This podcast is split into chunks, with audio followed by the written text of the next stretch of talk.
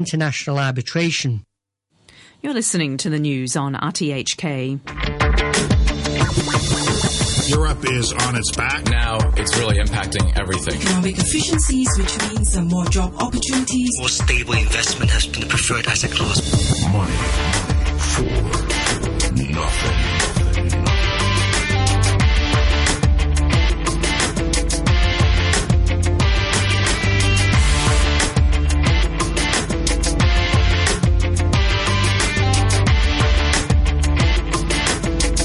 Good morning and welcome to Money for Nothing with me, Renita Malhotra Hora.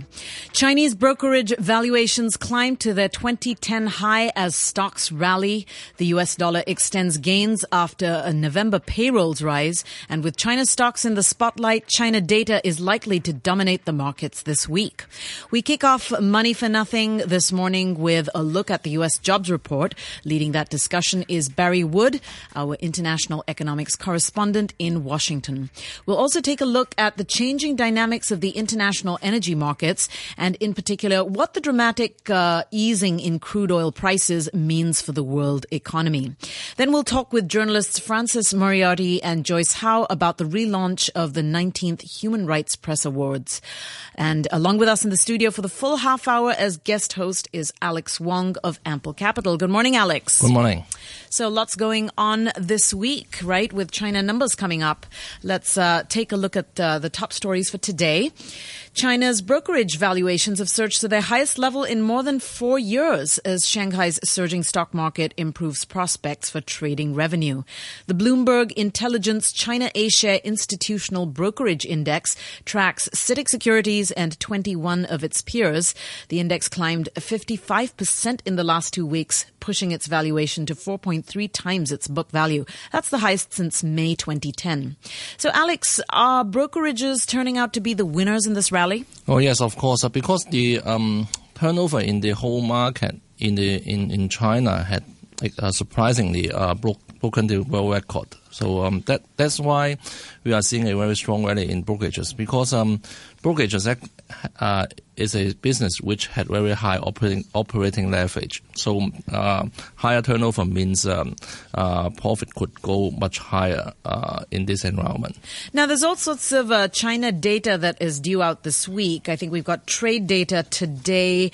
We've got consumer price inflation ex- expected on Wednesday. These are all numbers for November. Mm. what are you expecting? Oh, I think we would still have some weak data. Last week we got a um, weak PMI, and then um, the market dipped a little bit uh, on Monday, but uh, it recovered later on because um, right now the market expects uh, further uh, favorable policy uh, following those uh, weak data. So, we, which means uh, weak data probably may not be a problem for China in the meantime. Favorable policy meaning further rate cuts. Yeah, right. Yes. Okay, so weak data is not going to impact the markets. Are we going to continue to see a surge, or have we plateaued? Oh, I think uh, in Asia, probably we would enter into a phase of a very volatile consolidation. Um, on last Friday, actually, we saw a very um, uh, volatile movement during the day.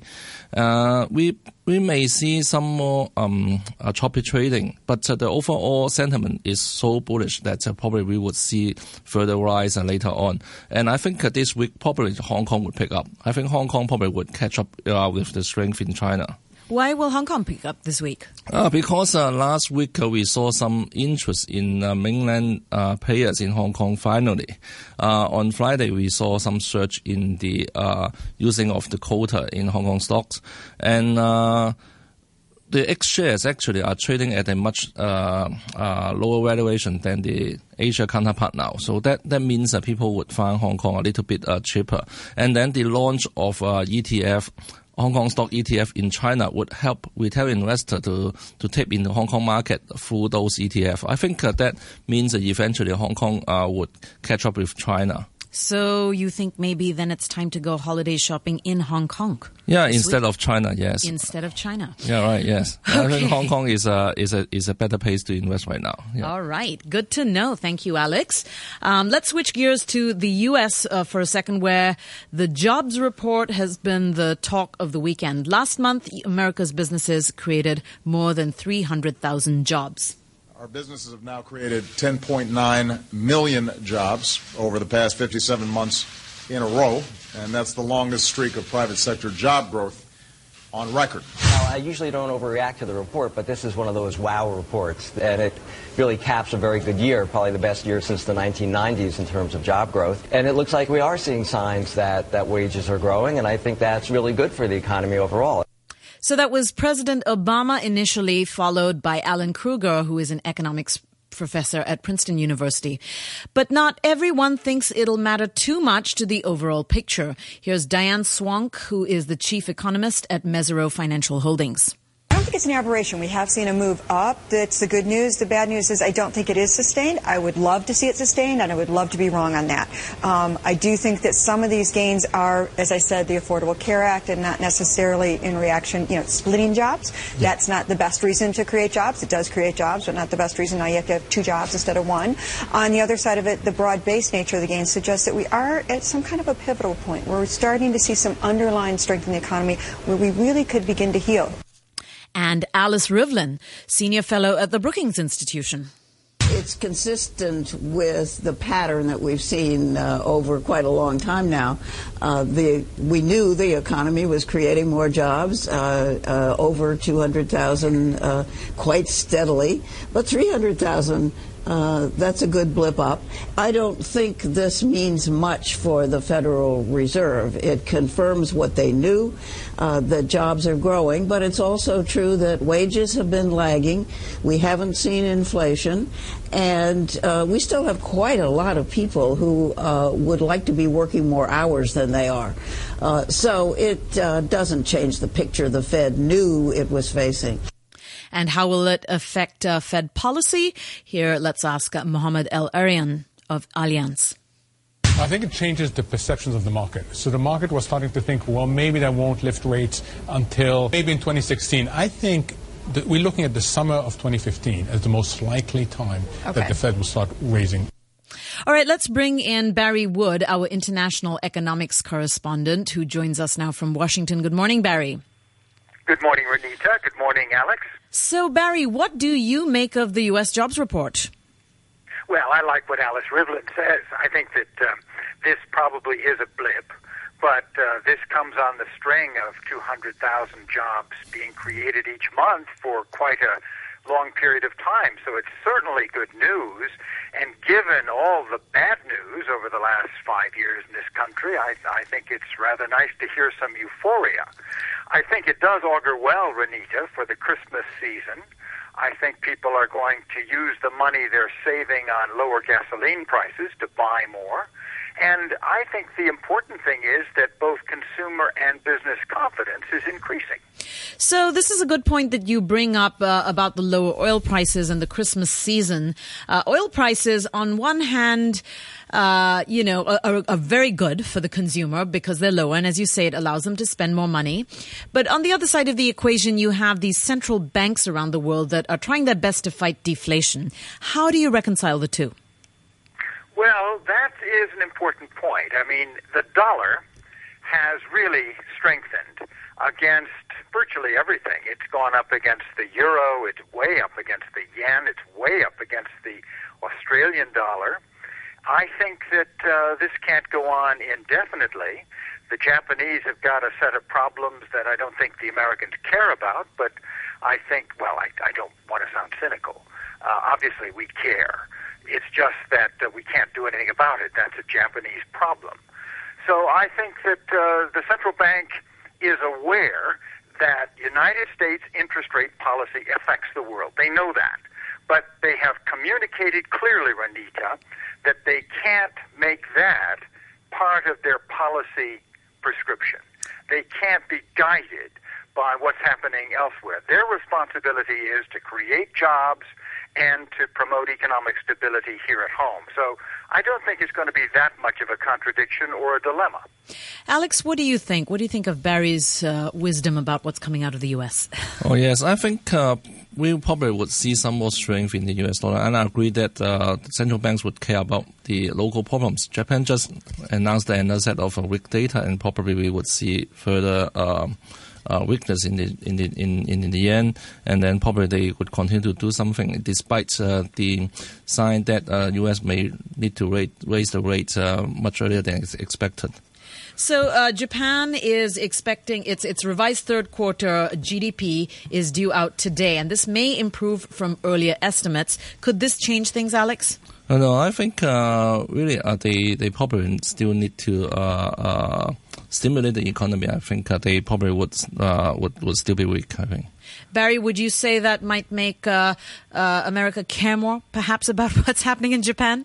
well, Look, uh, I think everyone who is a friend of Japan wants that economy to grow and wants the Abe reforms to succeed. I don't think uh, data that's going to happen today in Japan is going to make that much difference.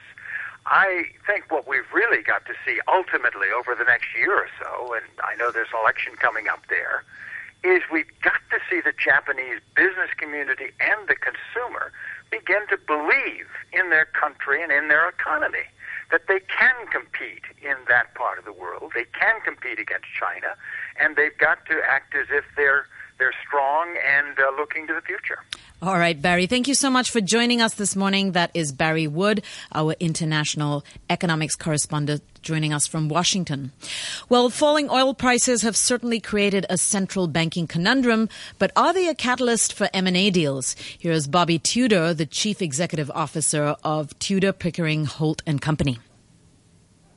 The closely watched Centre Data Index, which measures prices per square foot in the secondary market, Okay, a uh, little bit uh, uh, off on the audio there. No worries. Um, Alex, do you expect a pickup in mergers and acquisitions activity in the oil and energy sector as a result of these falling oil prices? Uh, not so fast. I think uh, people need to see uh, what Saudi would do. I think the the right now oil prices actually depends a lot on the attitude of Saudi. So um, if they do to cut the production, then probably oil would uh, recover quite uh, fast. But I think uh, in the meantime, uh, people will take a wait and see attitude because uh, the oil prices actually had not stabilized yet, and then uh, the downside could be could still have a lot if everything goes on like right now, because U.S. production would go further into uh, 2015, and then um, and Saudi looks like uh, they are happy with the uh, lower prices right now. So uh, I think M&A probably would not uh, would not would not be too fast right now. Okay. Well, as the as the price of oil continues to dive, there are continuing discussions trying to delve into its effects on world economies. From Washington, the Voice of America's Ira Melman spoke with Tom Kloza, who is the global head of energy analysis at the U.S.-based Oil Price Information Service we are looking at one of the most dramatic sort of revaluations of oil prices uh, that we've seen since the great financial unwinding and the Great Recession of 2008 and 9. Is this all good news for economies and markets, uh, especially, let's say, in Asia? Certainly for the emerging economies in, in Asia, uh, it's very welcome news because we're looking at prices that, uh, uh, again, are, are down by more than a third from where they were in June. And when, when you look at some of the products that kind of fuel uh, the expansion and the movement from sort of economies of sustenance into something approaching the, the middle class, uh, you're very dependent on things like jet fuel and gasoline and diesel fuel uh, to get those economies going. And to a certain extent, the prices that we saw from 2011 to 2013 hamstrung some of the development in developing countries. How do you see the future? How long is this going to go on? Well, I, I think we're dealing with chapters here, and, and a new chapter was uh, dawned essentially when OPEC met, and they did uh, relatively nothing except acknowledge that they have a problem and put off uh, any means of solving that problem for many months. It was as though the world suddenly had an epiphany that oil shale is real, and that the United States is contributing four million barrels a day more oil because of the shale than we were uh, four or five years ago. So I, I think this sets up uh, the next OPEC meeting, which is supposed to be June, but perhaps might be earlier, as really the, the key pivot point. Uh, if they meet again and they decide that they're going to seek market share where every individual producer just sells as much oil as they can, then we're looking at uh, really a, a complete reappraisal of petroleum dynamics. And we are looking at something where we could see less than $50 for a period of time, but we could also see some of the economies that were beneficiaries of higher oil prices, uh, like the United States and Canada, suffer a little bit as well. Where do you think oil prices will be a year from now? A year from now, uh, I think that probably we're going to be looking at prices between fifty dollars and seventy dollars a barrel. Uh, I think there will be overreactions in between, where the market could go as low as thirty-five or forty-five dollars a barrel, uh, and overreactions to the upside. But we lived in a world for really almost four years where the bottom of the market globally was ninety dollars a barrel. I think that ninety dollar number number is uh, an unreachable ceiling uh, as far ahead as one cares to look, unless there's just a tremendous conflagration in the Strait of Hormuz or in that part of the world. And what do you see this doing to world markets? Uh, I think you know it's it, it has different impacts on different markets. I, I think for some of the emerging economies, it's it's a bit of a catalyst, and it will propel some future growth. I think it clearly hurts uh, Russia. Uh, North America is probably uh, on the fence, uh, but the market will overreact. You know, the oil markets are nothing if not a series of overreaction followed by uh, you know the the exact opposite overreaction. So uh, don't sort of toss out some numbers as as being out of the realm of possibility. Almost all numbers are possible now. That was uh, Voice of America's Ira Melman talking with Tom Kloza, the global head of energy analysis at the U.S. based Oil Price Information Service. Well, a quick look at the numbers before we move on to the next segment. Uh, the Nikkei is up half a percent to 18,000. Australia's ASX index is up uh, uh, four fifths of a percent to 5,355 and Seoul's Kospi is up 0.1% to 1,988. In currencies, one euro will buy you 1.22 US dollars. The US dollar is currently trading at 121 yen and one pound sterling is currently valued at 12 Hong Kong dollars. Brent crude oil is currently at $67.85 per barrel and gold is at $1,189.70 cents. The time is now 8:20 and we'll be back to talk about the 19th Human Rights Press Awards. That's right after this message. How are policies formulated? How should the government allocate its resources in the budget? Boost the economy. Meet housing needs. Care for the elderly. Or should we focus on education, healthcare, and the environment? Make your voice heard. Share your views on the Policy Address and Budget Consultation website at www.policyaddress.gov.hk or call our hotline 2810 3768.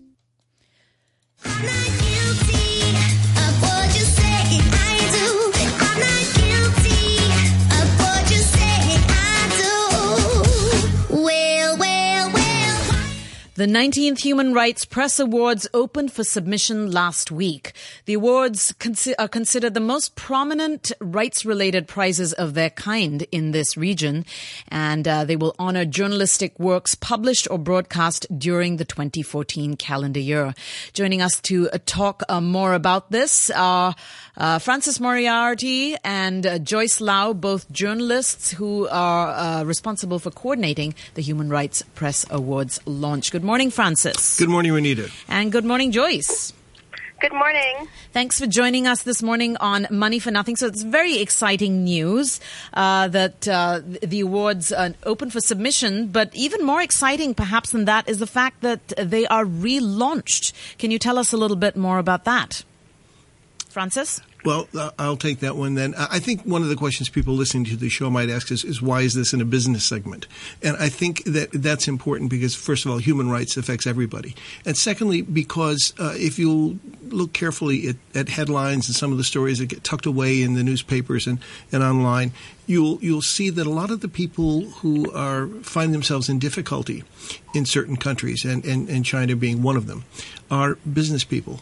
And there are uh, hundreds of cases uh, on average a year of people from Hong Kong going to the mainland and finding themselves in what's called uh, economic difficulties or, or having uh, incarcerated for alleged economic reasons. Uh, these are not often publicized. People don't want them to be known, uh, but business people are affected. So it's not just journalists, uh, it's not just people who are protesting, it's all of us who are in some way affected by this. So we've tried to call attention to this. We began working on the Human Rights Press Awards 20 years ago. This year, as you say correctly, will be our 19th awards. And, and that's why we're, we're on this segment, and that's why we're letting people know uh, that we're out there and uh, appealing for support, and uh, also letting people know that, uh, according to our rules, um, anybody in the public who sees something that they think is a, is a strong human rights story rather than just simply a human interest story uh, can can submit them if they wish uh, to the awards. Uh, but I'll stop there, and maybe Joyce has something to add. Yeah, uh, Joyce, I just wanted to ask. I mean, you know, touching on Francis's point here that you know many business people are incarcerated. Can you give us some examples of you know stories perhaps that have focused on on this kind of topic? Um, amongst our winners last year, there were some amazing photographs from um, textile factories and, and the conditions inside them. So certainly human rights and um, business practices are, are very closely linked. Um, in terms of our relaunch, um, last week we, we launched a website which we didn't have uh, before, and we also launched a fundraising drive. And so we're actually working more closely with the business community because people have come forward out of Hong Kong's business communities to support us. Um, so that's very important. That's a big difference um, from past years. Joyce, what would you say uh, is the value for the business community to support the awards? What's in it for them? I, I think that having a free flow of information is very important, um, regardless of what the topic is um, when people think of human rights, they often think of a kind of a narrow, kind of like distance in politics, which of course are important. But we we accept entries about all sorts of rights, whether they are labor rights or gender rights, and these are actually interesting to the business community, and, and in many ways, these issues impact economies.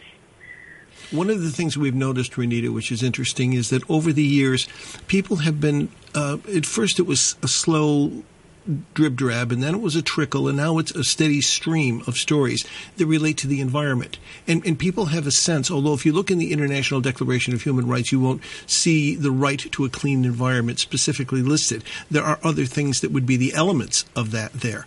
And, and people are now the assumption mentally for a lot of people is that people of all types have a right to a clean environment. And when one of the things that's interesting about the Occupy Central, which is still going, Occupy Admiralty as it is uh, at this point, still going on, is that people have discovered that they can walk um, and they're rediscovering the joy of walking, the pleasure of walking, and experiencing clean air and hearing birds sing. So people are getting the idea, even from Occupy Central, wait a minute, things could be a different way, and we have a right to that as an environment. So uh, that's one of the ways that, that it, through the Human Rights Press Awards, we track changes in, in public sentiment, not, not necessarily intentionally, it just happens. And you can see that that is the case.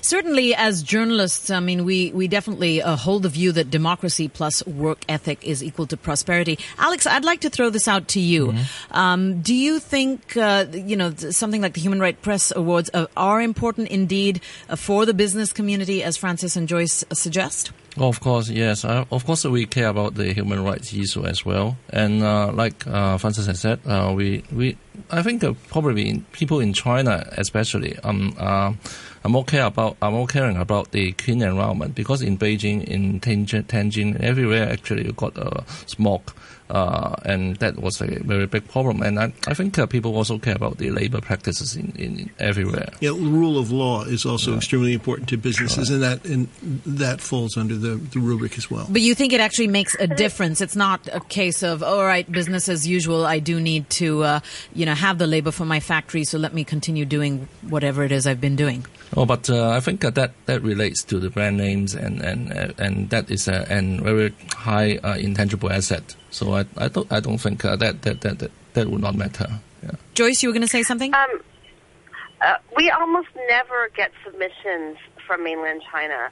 Um, but we did get a submission from a journalist working for CCTV last year, and she won a merit prize for coverage of water pollution and it was striking because it showed on you know the state news media. So I think that these issues are are actually very close. Um, certainly, business people in China watch state media, and the fact that they decided to highlight water pollution um, was was very important to us.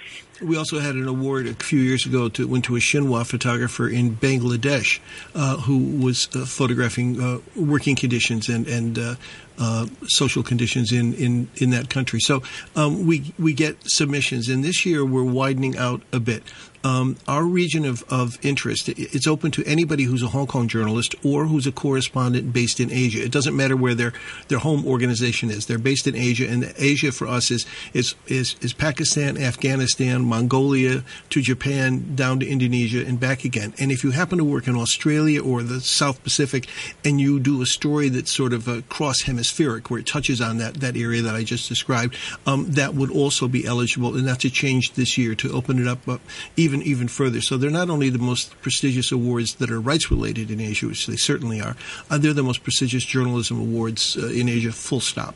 All right. Thank you so much for joining us this morning. That is Francis Moriarty and Joyce Lau. Both are journalists, uh, and they were here to talk about the 19th Human Rights Press Awards launch. A quick look at the numbers before we wrap up the show. The Nikkei is currently up half a percent to 18,000 and 18. Australia's ASX index also up seven tenth of a percent to 5,351, and Seoul's Kospi is up uh, uh, just slightly to 1,987. Alex, uh, before we wrap up, uh, uh, anything else that we should be looking out for this week aside from what we've already talked about? I think uh, focus is uh, on China. Uh, we, we probably will look out uh, what the regulators will say about the high leverage uh, trading in China. I think that probably would cause some volatility. All right. Thank you so much for joining us this morning as guest host. That is Alex Wong of Ample Capital. And I'm Renita Malhotra Hora, closing up the show uh, this morning. A quick look at the weather before we uh, move on. It'll be mainly cloudy with one or two light rain patches at first and cool in the morning with sunny periods during the day. The temperature right now is 16 degrees Celsius and the relative humidity is 75%. And now it's time for the half hour news summary with Samantha Butler. Typhoon Hagupit has brought high winds and heavy rain to the Philippines, but hasn't resulted in the damage or casualties many had feared. At least three people have been killed so far. But the evacuation of a million people ahead of the storm meant the death toll was nothing like that of Typhoon Haiyan, which killed at least 7,000 people just over a year ago. Speaking from Manila, journalist Alan Robles told RTHK this morning that the slow-moving typhoon was expected to pass the city tonight. The typhoon is moving at a stately 10 kilometers per hour, but this slow speed actually promises more catastrophe. The longer Hagupit lingers, the more intense the rainfall it dumps, causing floods and landslides because the, typhoon has a diameter of 500 kilometers. Now, the thing we're worried about is that in 2009, intense rains brought by Typhoon Ketsana killed more than 700 people. These casualties included residents in Manila, parts of which were submerged because of unprecedented torrential rains. There's a danger this might happen. Syria has accused Israel of carrying out two airstrikes near the Syrian capital Damascus. The BBC's Jim Muir reports. The only solid word is coming from the Syrian authorities, who are saying through a, a, statement, a very official statement read out on their state media from the, the command of the Syrian armed forces, saying that during the afternoon, Israeli jets carried out what it called blatant aggressions in, on two areas, one close to Damascus International Airport and the other at uh, Dimas, which is a town over near the Syrian border with Lebanon.